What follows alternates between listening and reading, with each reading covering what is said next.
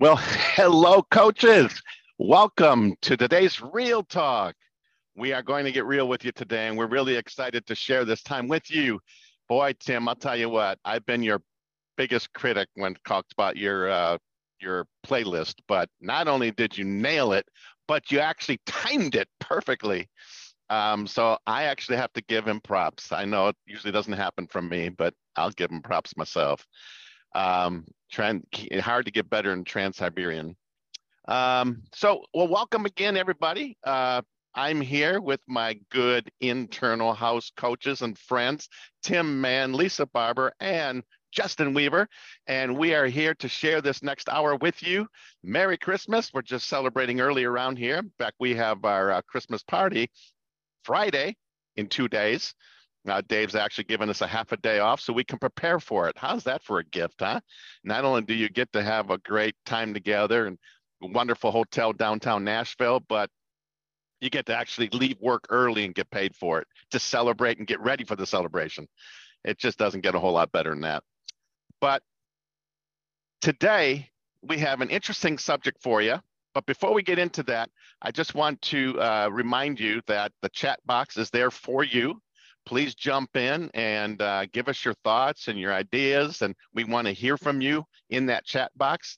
We also want to make sure that everyone is using the idea of everyone inside that chat box. So you have different settings in there. And sometimes it's just post and uh, post, uh, host and panelist.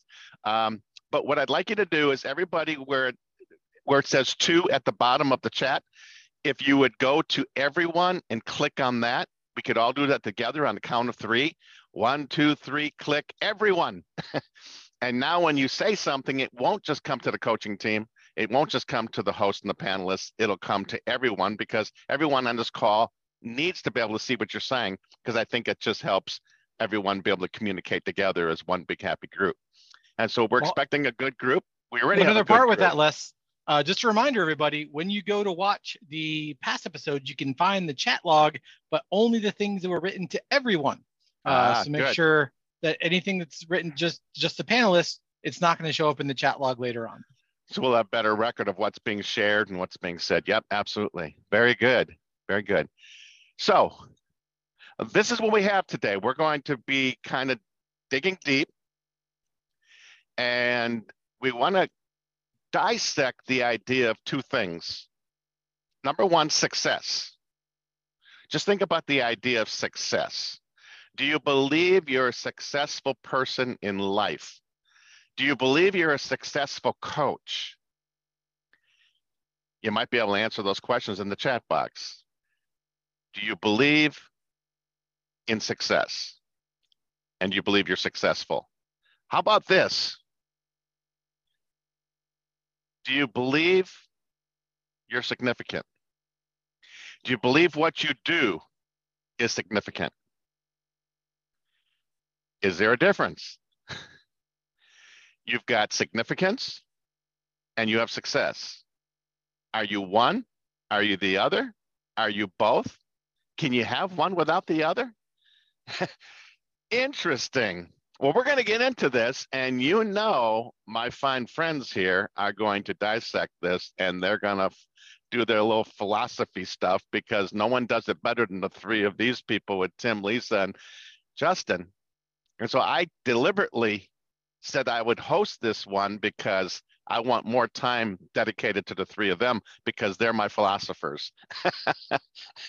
and so I thought it would be better for all of you to hear more from them on this particular idea because this is this this one's got my mind swirling ever since we talked about it about 20 minutes ago. But that's how long we prepare. Um, no, we we prepared a little. We gave ourselves a couple hours on this one, but this is what I want to say. And I won't call you guys out, gal, right? What does it mean to you to be a successful coach? What does that mean to you? Any one of the three of you? I don't know yet. and by the yeah. way, the coaches can put their questions in the chat box. What does it mean to all of you to be a successful coach? What does that mean to you? Yeah, I, I think part of the reason it is so difficult is and I saw that Bruce had mentioned this already in the chat box. If you if you listen to Earl Nightingale in The Strangest Secret, he says that success is the progressive realization of a worthy goal. Mm. Well, if it's the progressive realization, it means it's always in progress. I don't know that I can say I, that I will ever have arrived at success. Because to have arrived is to no longer be progressing towards a worthy goal. And if you're no longer progressing, then you're no longer successful. But if you're progressing, and then you're not there yet. And, and around and around and around we go. And so for that reason, I, I actually don't know that I love the term success here. Mm. That could be talked out of that, but I, I do think that there's a challenge when we try to say, I will be successful when, because if we get there and we don't set something new, we're not really successful anymore. So if I'm constantly having to shift and go after this, then success is a constantly moving goalpost, a constantly moving goal that I may never attain. So how can I ever call myself successful? And if that's the case, is the real value in chasing after something that I can never actually achieve? I don't know yet. Mm. All right, one of you two got to help him out there. What is success to you? I think one of the good ways we can look at any two terms that we're trying to juxtapose against each other is to look at some of the differences between the two. And so when you've got success on one hand and significance on the other, where I go to is success is oh, usually. You, you, you, jumped a little too soon, but go ahead. well, I'm, I'm going to stay in success land. I'm going to try to stay here. But um, I see success as uh, we often have measurements towards success. We talk about success metrics, right? And we've even seen some of those in the chat box, like uh, debt free screams, debt paid off, dollars saved, baby step baby steps achieved right? There's uh, revenue generated right? I can leave my part-time uh, practice and go full-time with coaching. That could be a success metric something that i'm working towards. Um, i agree with tim in that it's it's hard to say i've arrived in in success land like i'm i don't have to do anything else i think that can be a little bit of a danger but also uh, man, so many different things to if think you're about. successful, is that saying you've arrived?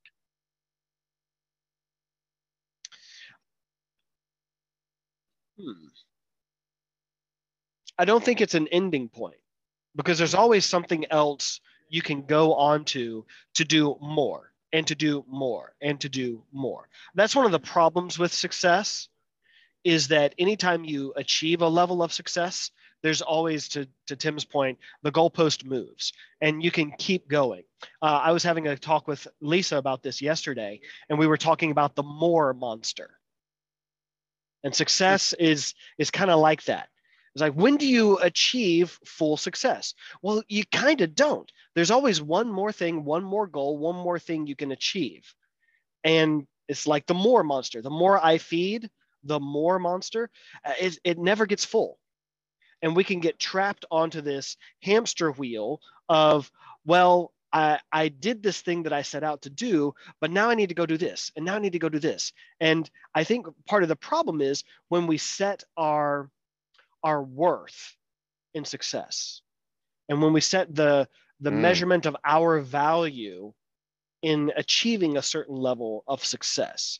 And so that's why I wanted to juxtapose success versus what you talked about uh, earlier, significance. And I think that's a great conversation we can have. But I, I want to pause because I've said a lot. So I want to let Lisa to jump in. that's good.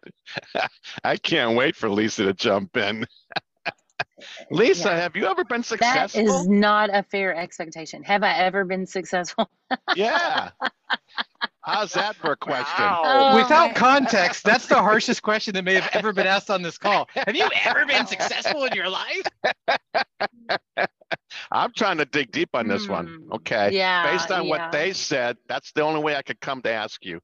Have you ever been successful? I, I think what's interesting was I'm as, as I'm observing what's going on in the chat, and then also um, with Tim and Justin, is that um, I'm really grateful that I get to choose what success looks like for me, um, and that somebody else isn't superimposing that, right? Setting those expectations, um, because we're going to, uh, if, if, if we set for me for in my mindset if i set, set success based on expectations of um, numbers and information and um, the news media and the you know here get this one what other people do or don't do. When i base success on things outside of anything i can control very likely i will fail i will be at very least i will be disappointed.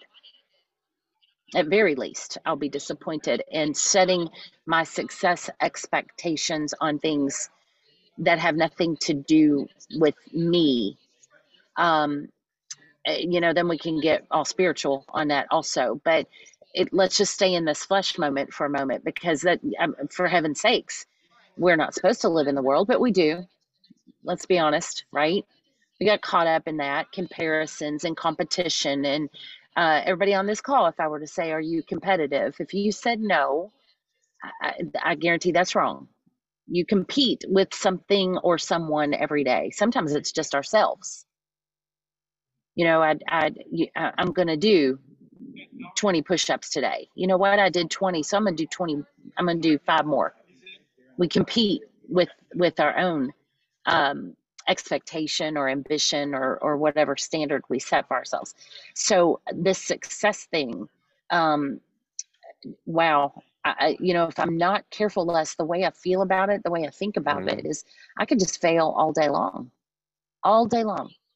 If if I don't, uh, it, it's kind of like to me, I, I anybody on this call has ever experienced real joy in their life it's because they've experienced real sadness in their life. Mm. Mm. And so you just went somewhere there. When I'm thinking about uh, success, for me to really experience success, I need to have experienced significance. Real success depends on significance. That's my that's as deep as Lisa can go in this moment. Thanks. What about failure? uh, well, failure, I think, is when I let me, I'm talking for me, y'all. When I let failure is when I let uh, success become more important. When, mm when I have lost my grounding, my true focus, um, and and I and I and I I look at the shiny thing. I look at the I, you know, when I'm, I'm, I was setting some writing goals recently, and I want to do this and this and this and this, and then I went back and revised the goals. Okay, but I want to do those things, but I don't want to just lay down a rough draft. I, I, so by December 31st, I'm, I need it polished. I need it ready. Ready for what? Is what I had to ask myself. Significance, right? Versus the success of getting it done. Competition came in and I just blew it out of the water.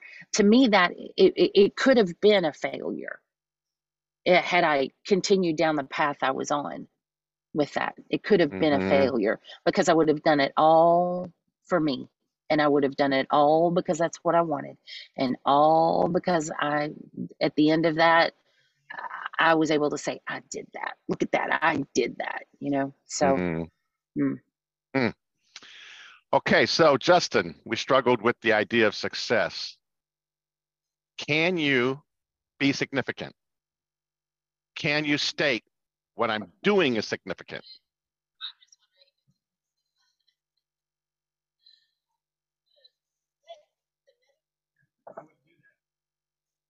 I don't know about the question. Um, can can you can you can you say what I'm doing is significant? I mean, I can say anything. I I think this, this, comes back to the juxtaposition. I think of the two words, right? success and significance, because oftentimes those overlap, so they're not enemies of each other. But at mm-hmm. the same time, there's a difference between the ter- the, the words too, right? Uh, think about it very practically.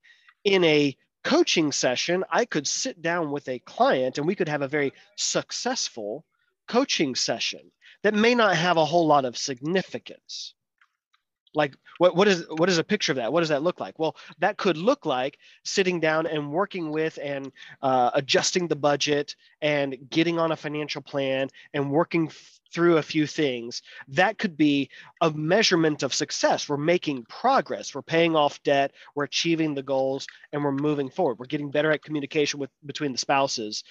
Those can all be successful things and lead to a successful session, and that could have even broader successes down the line as we continue to move through that process. But to me, some of those moments of significance I think we we tend to equate those more with the light bulb or the aha moments that we have with our clients. That's when life transformation happens. Those are the markers in our lives. Uh, you hear Dave talk about that when someone gets to the point where they're sick and tired of being sick and tired, and they have that moment of significance in their life where they say, "No more," line in the sand. I'm never going to use debt again right? Those are moments of real significance. So I think I think sometimes we as coaches can be chasing significance and really hungry for the significance moments, and we can miss out on success with our clients. But At the same time, we can also be chasing success with our clients, and we can miss out on significance. So I don't think this is an either or. I think it's a I hate to use the phrase because I feel like it's overused, but it's a both and. These things go together. There's some overlapping between these terms. And uh, I don't want us to miss that out on that. Neither one of these is are enemies of each other. Mm-hmm. Well, oh, I know Tim. Tim is really waiting to get in. Okay. So. well, I, I think part of it is, is I'm not sure I agree with Justin's last statement, and this is part of the joy of real talk is that you get four different people with four different opinions. We may not always agree across the way. Um, and well, that's our life every day back here. that that's also accurate. Uh, but I, I think where where they become enemies is where we chase one at the exclusion of the other. And, and so it is very, very easy to chase after success. I'll buy that. So doing miss out on significance, right? There, there's I'm going to take a shot at potentially a, a low hanging fruit option here. You, you, look at someone like Mark Zuckerberg, and who has created slash stolen, depending on who you believe, the idea for Facebook and all these different things, and and now the whole Meta, all this different stuff. And this is a guy who has gone after an incredible amount of success and has billions and billions and billions and billions to show for it. What is the significance of his life? Now, has he brought some people together in some ways? Possibly. Has he also created one of the largest platforms for bullying, for harassment, for abuse that has ever existed on planet Earth for humanity? Also true. And so sometimes we can chase after this feeling of success as defined by the ability to do these different things, to have these different things, to have a certain economic standing, whatever that success is, but we miss significance and you create something that maybe within less than a generation is gone because here's the thing i, I can name the, guy who until recently ran twitter. And now i can name the guy who currently runs twitter. I can name zuckerberg. How many here know the name of the guy who created myspace? How, many know who created Xanga the precursor to myspace? And, and so you you go uh, not even a full generation back. This is my high school age before MySpace really took off. Right. And and we may know, know Tom from MySpace, but how many people know Tom's last name that founded MySpace? Within a generation, this thing that he created, he was successful for a time, but it is no more. There was no significance to it. And at the same time, it is possible to become of unbelievable significance and yet to have what nobody would perceive as success. I think of a particular character in history who was well known for not being successful. He lived in the desert. He ate locusts and honey and wore burlap clothing. He, when meeting his cousin, said, This is the person whose shoes I'm not willing to, or I'm unworthy to untie. Right? Th- this was John the Baptist, a man whose life ended with his beheading to please the whims of a queen. Not a lot of people are going to look at this guy's life and say, that guy was successful. He lived the life that I wanted to live. I want to live in the desert eating bugs, wearing burlap, and end up beheaded, my head on a platter. But to argue the significance isn't there does not hold up. This was the man who got to walk forth and say, like, the Messiah is coming, right? We're, we're entering into the Christmas season. For some of us, we've been full on in the Christmas season since Halloween struck midnight at that night, put the candy away and got out the Christmas trees. Maybe you're like me. But y'all, this guy had a level of significance in human history that most of us will never get to experience. He got to be the one out amongst the people saying, like, Messiah is coming. He's here. It's him. This is the guy. And, and so when I'm thinking about putting this in coaching, I want significance more than I want success. I, I love to see those cool moments. I, I love to watch the debt free screams. I love to cheer people on. I got an email from a guy this morning saying he and his wife are $12,000 away from paying off their mortgage. That's exciting times. Right. And as cool as that is, and as much as I love to see those things, that's not where I find my significance. For me personally, my significance is not found in somebody paying off their financial debt. It's not found in the budget. It's not found in these things. The significance that i find in coaching is when i see people's relationships start to change. When i see those moments where the emotion becomes real and raw and true and vulnerable because i know that we're getting past the surface we're getting past the things on this upper layer we're diving into who this person is and where transformation actually happens my significance I find in transformation. And if I happen to do that enough times and help enough people and, and I become financially secure and even financially successful as a result of that, that's awesome, but I'm not chasing after that. I don't go after successes. I'm looking for significance and how do I get to be more significantly impactful in each and every person's life that I have an opportunity to have a conversation with. Mm. I just thought you were taking a breath. Okay. okay. I had to pause myself. Right. so, so I'm going to pull a Tim when he said he disagrees with what Justin just said. I'm going to disagree with just Tim just said to a degree. Go for it. Lisa, did Oh no, you're you're you're. you're I agree with what Tim said. Lisa, what? yeah. Wait a minute. Hold on. Hold on. Hold on. I'm going to pull on. you in. I'm going to pull you in. Okay. I have a question for you was John the Baptist successful at fulfilling his calling? Oh, um, yeah, I would say yes. Uh, my, my name's not in the Bible. we all Mine know is, but who, it's not me. It, that's it, where I all, would that, that's where I would say John the Baptist was also successful, even though it mm-hmm. seems tragic. That's what called that's what God called him to do, and he did it perfectly um, Les, I, I, you know, you're hitting something here, and um, mm-hmm. uh, you know, we um, even even in this moment, you know, coaches, this is the best part of conversation. Even though we're having four way conversation right in front of you know 317 of our closest friends, right? and um, but but vulnerability comes there because um, you know when when I, I when I equate that when I go back to what I'm called to do and I can boldly say what I what I think I'm supposed to be and who I think I'm supposed to be. But y'all, pride enters in. Wow, wow. You know, I I I, it, I don't want to I don't want to give lip service to my calling. Um, it, it's so hard though, isn't it, y'all? I mean, because it could happen. It it it's a snap of a finger you know we can go from being gruntled to disgruntled in just a moment. And d- that contentment of who we are and the peace about who we are and what we are who we need to be what god has called us to. And then all of a sudden it's all about me.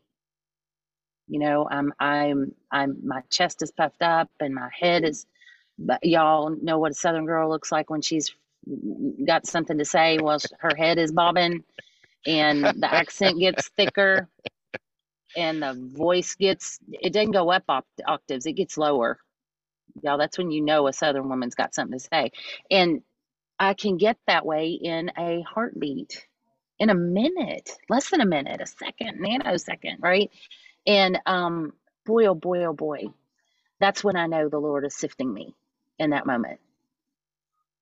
He's he's he's sifting, separating me, saying I one can't be in the company of another, Lisa.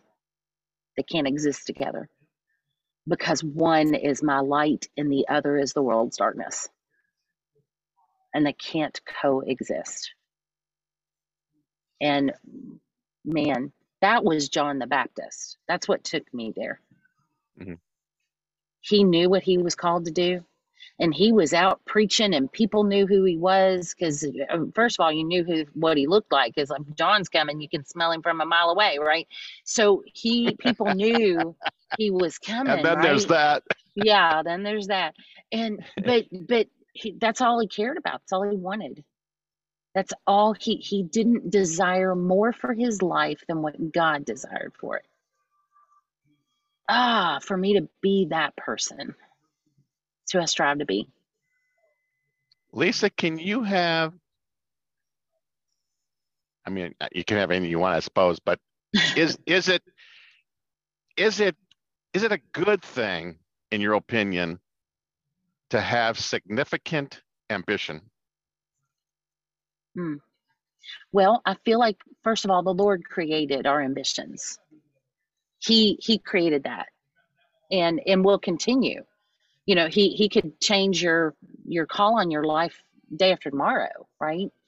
And so he creates those ambitions. And again if I, if i am kingdom focused with my ambition then yeah i mean uh, les you've probably heard that story. I've told before. I mean literally it was like an audible voice in my ear a tapping on my shoulder where the lord said to me I, I love your ambition sweetheart, but it's it, let's remember who it really is. It's mine. I created it. You got to let me. You got to let me do this. You know, so can I have significance in my ambition? If in fact I've surrendered it to the Lord, yes. It's the surrendering it to the Lord is is is where the flesh comes in, where where me, where Lisa comes in. Yeah, I'm thinking about the devotional speaker today. Hmm. Um, mm. Y'all may know that on Wednesday mornings we have company devotionals, and we'll have pastors from all the churches in the surrounding area, Nashville, and sometimes they even visit from other states.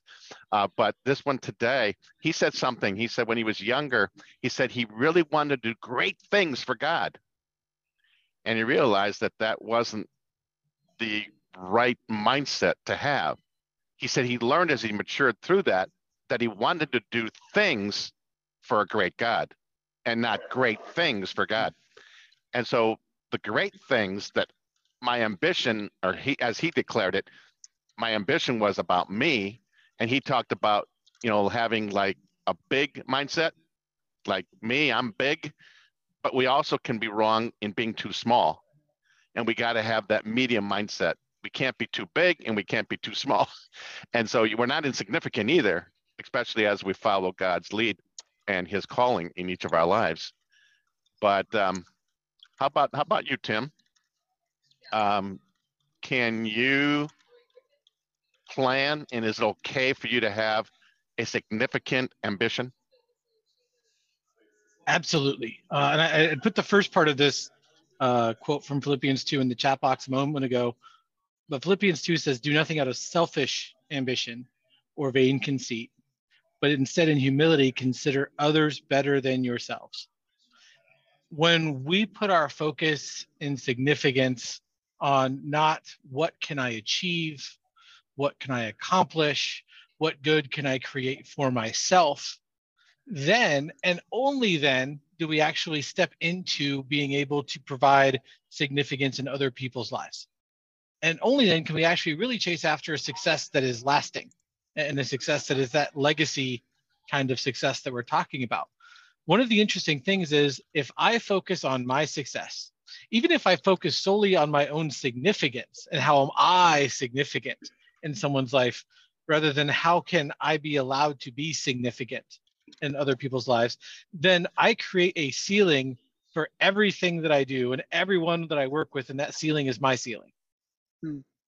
And, and most parents, if they're decent parents, want better for their children than what they had for themselves. That, that is the good and honorable thing to do is we want the next generation to do better, to be better, to have better than what we've created. And if I search for my significance solely in what I'm able to bring people up to, rather than where I'm able to push people past my own limitations, then I've created a ceiling for everybody. And I will never carry anyone further than I'm a- actually able to go in my own particular scenario, which means I can't coach anybody who's further along than me ever. I've created that limitation on myself unnecessarily. If instead I seek to be significant by being useful, if I seek to be significant by being available, if I seek significance by being open and vulnerable, then my opportunity is to push other people further than their ceiling. And then I'm actually doing something of value. Then I'm actually doing something I can really be proud of and not because of my own selfishness, because there's nothing wrong with having goals. There's nothing wrong with chasing after dreams. Ramsey Solutions doesn't exist without dreams. Financial Peace University doesn't exist without dreams. None of the things that we're doing here together in these conversations exist without these dreams. They have to exist, but we have to go after them with the right attitude and the right humility and remembering where significance actually comes from. Hmm. So, Justin, we're talking over 300 coaches today. And we're so happy, by the way, that all of you joined us because this is a conversation that's worth chewing on for a while, right? And so, when we were talking about this earlier, Justin, we talked about the idea of expectations coming into this whole equation. So how does expectations play into the idea of success and significance when we're talking all these coaches? Well, expectations can come from a variety of sources. You can have expectations on yourself. Those are internal expectations. Uh, you may have a, a spouse or a family that has certain expectations of you to be to be a provider at a certain level. Um, we talked about some of that earlier today. Uh, you may have expectations of family and friends that uh, are placed on you and that you place on them as well. And expectations can really can really be something that cause more harm than good at times. Mm, that's good. Especially when they're unspoken. Like I, I know we're talking about these um, boundaries during this season alone. But we can also apply the same type of metrics to your coaching practice, the expectations going into it. Um, you can have expectations of certain levels of success that you want to reach. You can also have certain levels of expectations for the amount of significance that you're expecting to hit. And sometimes those success and significant pieces come on our timetables of our expectations, and sometimes they don't.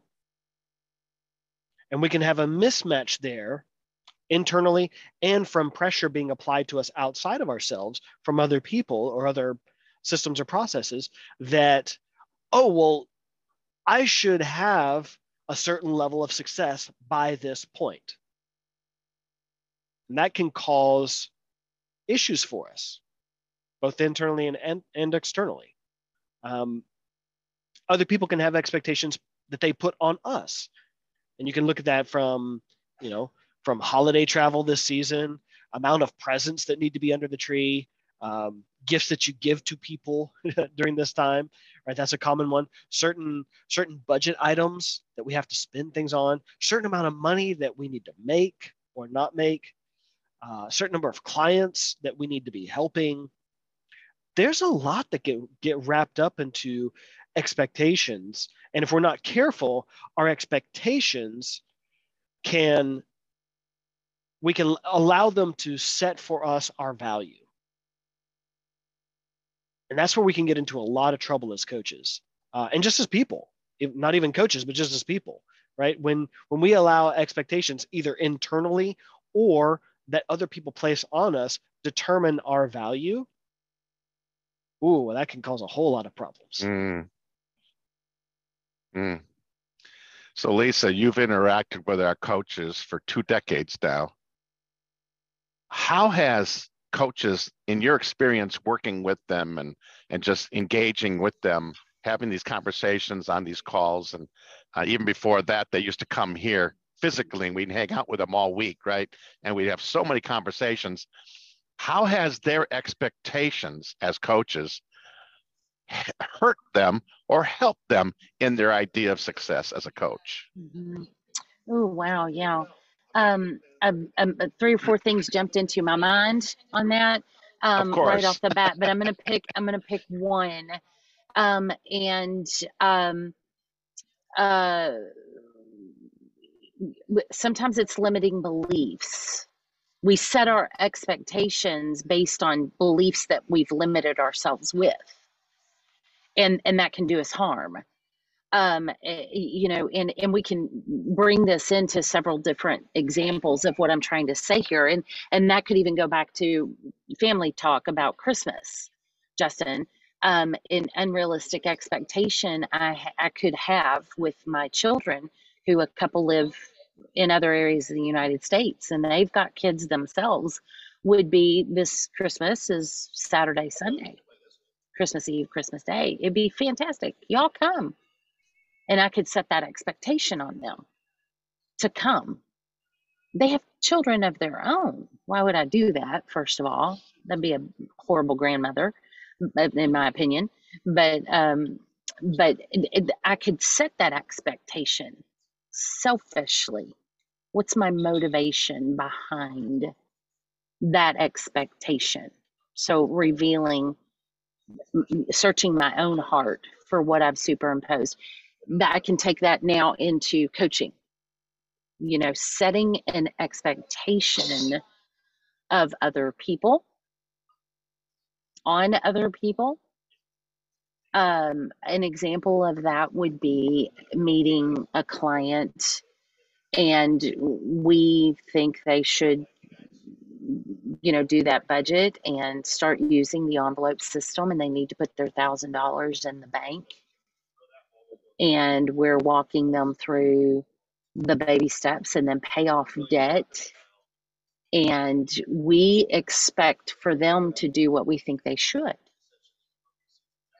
We we put our expectations on them and i saw it in the chat box over and over and over again.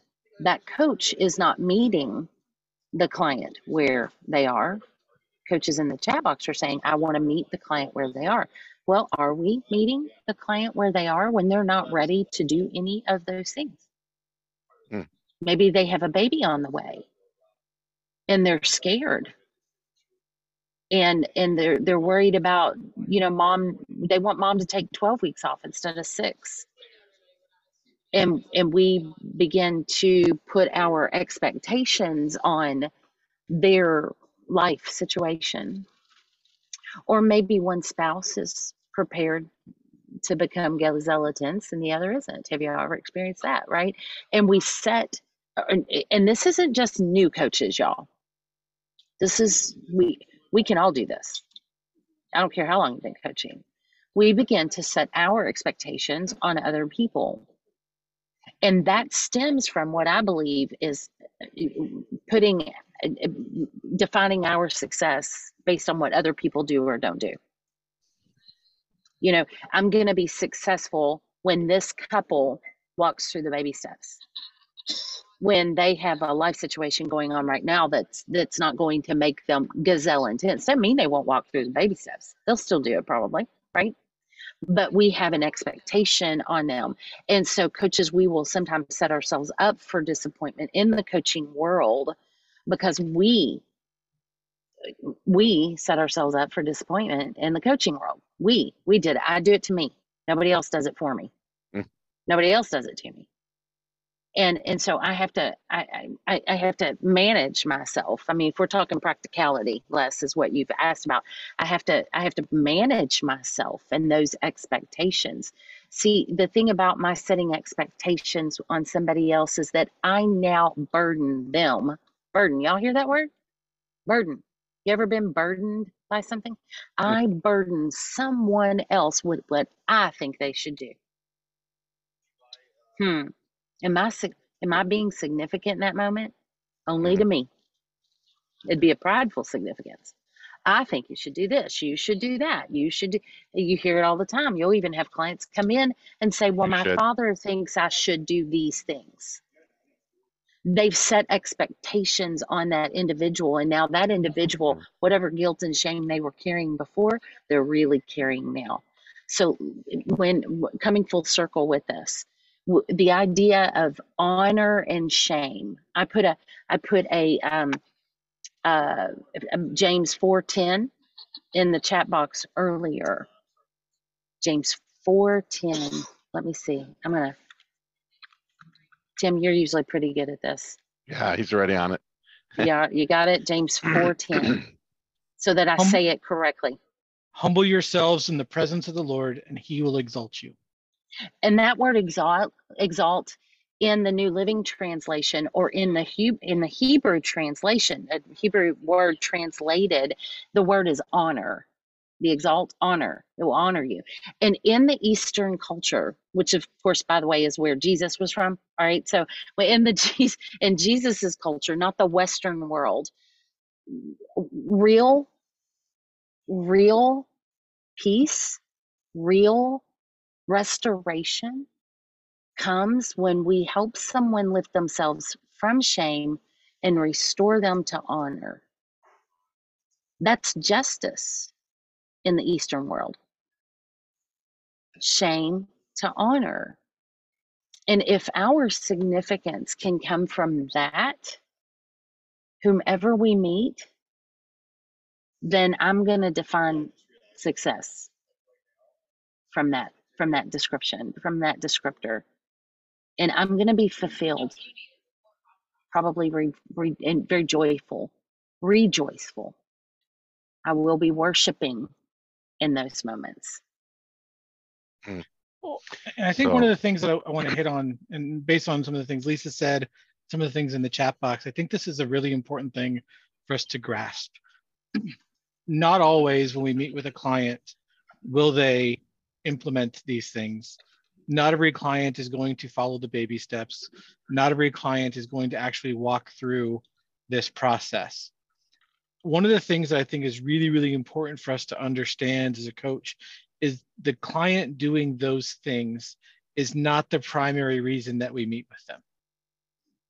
It's a reason, but it's not the primary reason. The primary reason we meet with people, that we meet with people right where they are at, from a coaching perspective, biblical perspective or not, this doesn't change, is because people can't do this alone. This is not a solo thing. Personal finance is not meant to be done by yourself in a vacuum. Humanity is not geared towards living in isolation, in loneliness. In fact, John Deloney has talked about this uh, quite a bit in his books. And a a lot of you have got to hear him speak, we are as a culture lonelier than we have ever been in human history and our loneliness is killing us. And so sometimes the most significant thing that you can offer a client is not a budget, is not a way out. And some may even consider this borderline blasphemous. I'm going to say this anyway. Hmm. Sometimes it's not even hope. Let that sink in for a second. Sometimes the most significant thing you can offer somebody is not even hope, it's connection if you have a client that sits with you and you're able to provide a listening ear for an hour, and for one hour, possibly the only hour of their year, possibly the only hour of their life where they ever had someone sit with them and truly listen to understand and to feel with them what they're experiencing, not to take it from them or for them, but so that they can walk through this moment not alone and they can leave that hour knowing I had a real connection with a real person who understands what I'm walking through, and I don't have to do this by myself. There are people who can help me walk through this. I can be part of a community in this process. that may be the most significant thing you ever give as a gift to anybody.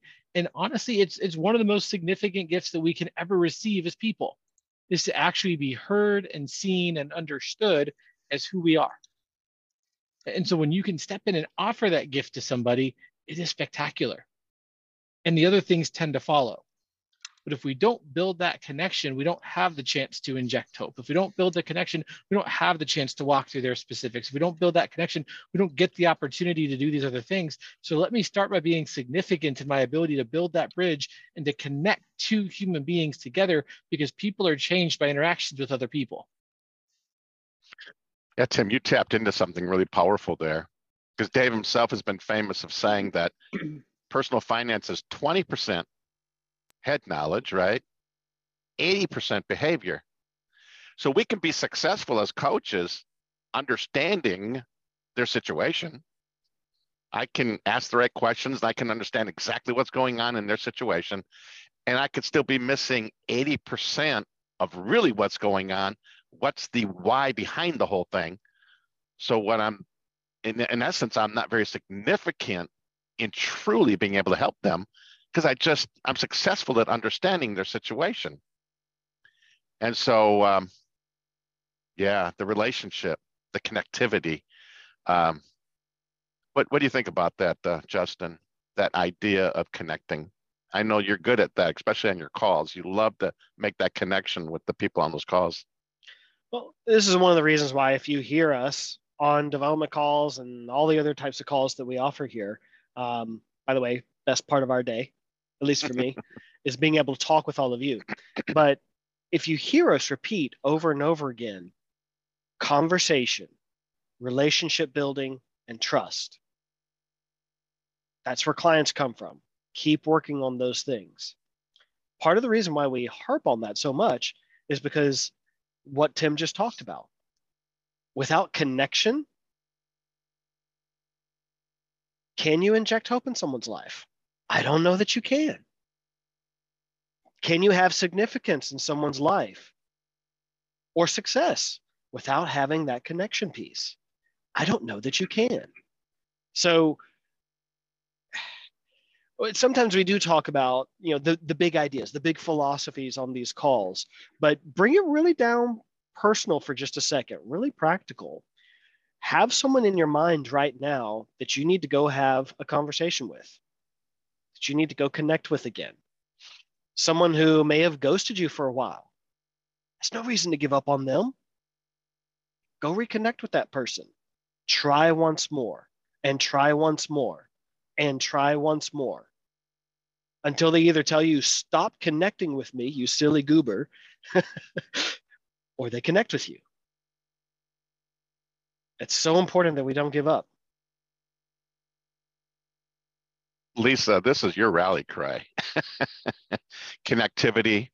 As a coach, uh, you've championed this idea because uh, people want a solution mm-hmm. right away, and that's like a thorn in your side when when you yeah. coach coaches, um, mm-hmm. and they just want a solution, and they feel like they're going to be successful if they do that.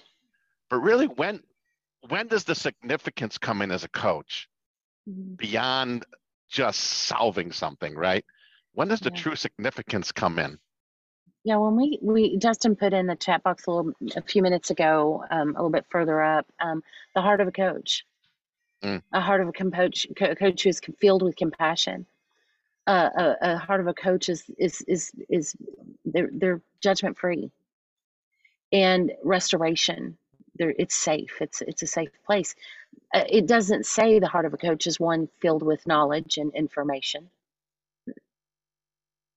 it doesn't say that. And um, that's that there's a reason why. The heart of a coach comes directly from the example of jesus. And uh, in in the in the word of god in the scripture so i mean just blows my mind. Blows my mind. It says that jesus was moved by compassion for the things that he saw. Y'all that word moved he got sick. That word means sick he was physically, think about that. Your Lord was physically ill by the things that he saw people going through. And I, I don't care what it was. If somebody's sad, if somebody's heart's broken, if somebody's scared, if they're, imagine all those feelings. He felt them first. Then he went and did something about it. So when we talk about leading, coaching from the heart of a coach, we lead with that first from our heart and then from our head. Right? If we lead from our head first, we could disrupt that flow compassionate, judgment free, restorative. We can re- we could disrupt that because we've just focused on coaching a problem rather than a person. And they're going to feel judged, y'all. Whether you have a judgmental bone in your body, they will feel it. That's why compassion is so important that we match their feelings. When we meet, we're meeting people right where they are, right, y'all? Right where they are. And the other thing, I'm going to lead one more thing in there because Justin, you almost made me weep because it took me to a, uh, a memory and led me down the path. You said we don't give up on people. We don't give up on people. So stop asking, well, when do I start or, you know, quit reaching out and calling that person? Never give up on somebody. If, if people had given up on me and not prayed from my salvation, and and rallied around me in in hard times, I don't know where I'd be. I don't I don't know where I'd be. Had had people not done that for my husband, y'all, he was saved on his knees in an office at Ramsey Solutions. If if those people had given up on him, where would our family be now? You know, I don't even know what their jobs were those men who rallied around him, I don't remember what their jobs were mm-hmm. here at the office because that doesn't matter. Their significance was what they gave to him unselfishly without not one of those men have ever probably told that story but i share it all the time because in my mind they're famous they are successful at what they do because they were kingdom focused. They did that because Jesus asked them to. He said, I, I got a lost sheep and I need you to go after him. So those two things stand out in my mind. Uh, it, it's important to keep in mind the connection we talk about doesn't have to be somebody you know close personal super well many of you have seen the significance of the life of someone like Dave Ramsey, even though most of you have probably mm-hmm. never met Dave or had a significant conversation with him of any long amount of time. Right? There's been people in my life who I have read their writings, who I may have met, maybe not. There's people who, from the words that they've put to paper and the vulnerability that they've shown, have given me a connection with them that has allowed me to experience the significance that they got to participate in. And so as we're thinking towards whether you're, you're building your definitions for success, if you're thinking about how do I enhance my significance, think about how the people that are seeing what you're doing are going to respond. Because as you're connecting with real people and their lives begin to change, what's happening to the people in their lives? How significant are you going to be in the life of a child who is a small child who does not yet speak, who does not know your name, but they're going to see what mommy and daddy do over the next 20, 30 years. And their life is going to have been impacted because you didn't quit calling, because you didn't quit emailing, because you didn't say coaching is hard, I'm going to quit. But because instead you said, you know what, I'm going to be fully content. I'm going to be at peace. I'm going to be completely gruntled with where I am. I'm going to step in work with people right where they are, and I'm going to go after significance first, and success will come or it won't, but I'm going to be significant. I'm going to be significant. Justin, we just got a couple minutes. Lasting thoughts? Ooh, I don't know. We've there's been a lot of great stuff that has been said today. A lot of good thoughts to take away from here. I, I like I like what Lisa just said in the chat box. What a season to self-reflect. Mm. I this season can be one of such busyness that we don't make time to sit down and reflect. Make time. We all have the same 24 hours. What are you going to do with it? If you let busyness rule your life, you might get a lot of stuff done, but it may not have a whole lot of significance. So I, I appreciate that we take this time to do real talk every two weeks or so, and we provide space for people to come in, join us in conversation, reflect, think about some bigger things, some deeper things. But take this. Don't don't get off of this call in four or five minutes and get on to the next busy thing. If you have time, make time today to reflect on the things that we talked about, what impacted you, what resonated with you. If there was anything that particularly chafed you as well, uh, that's a that's a hint. Maybe think about that a little bit longer. Don't just dismiss it because it ruffled your feathers. That's what I would say. Mm-hmm. Lisa, or was your concluding words what you said?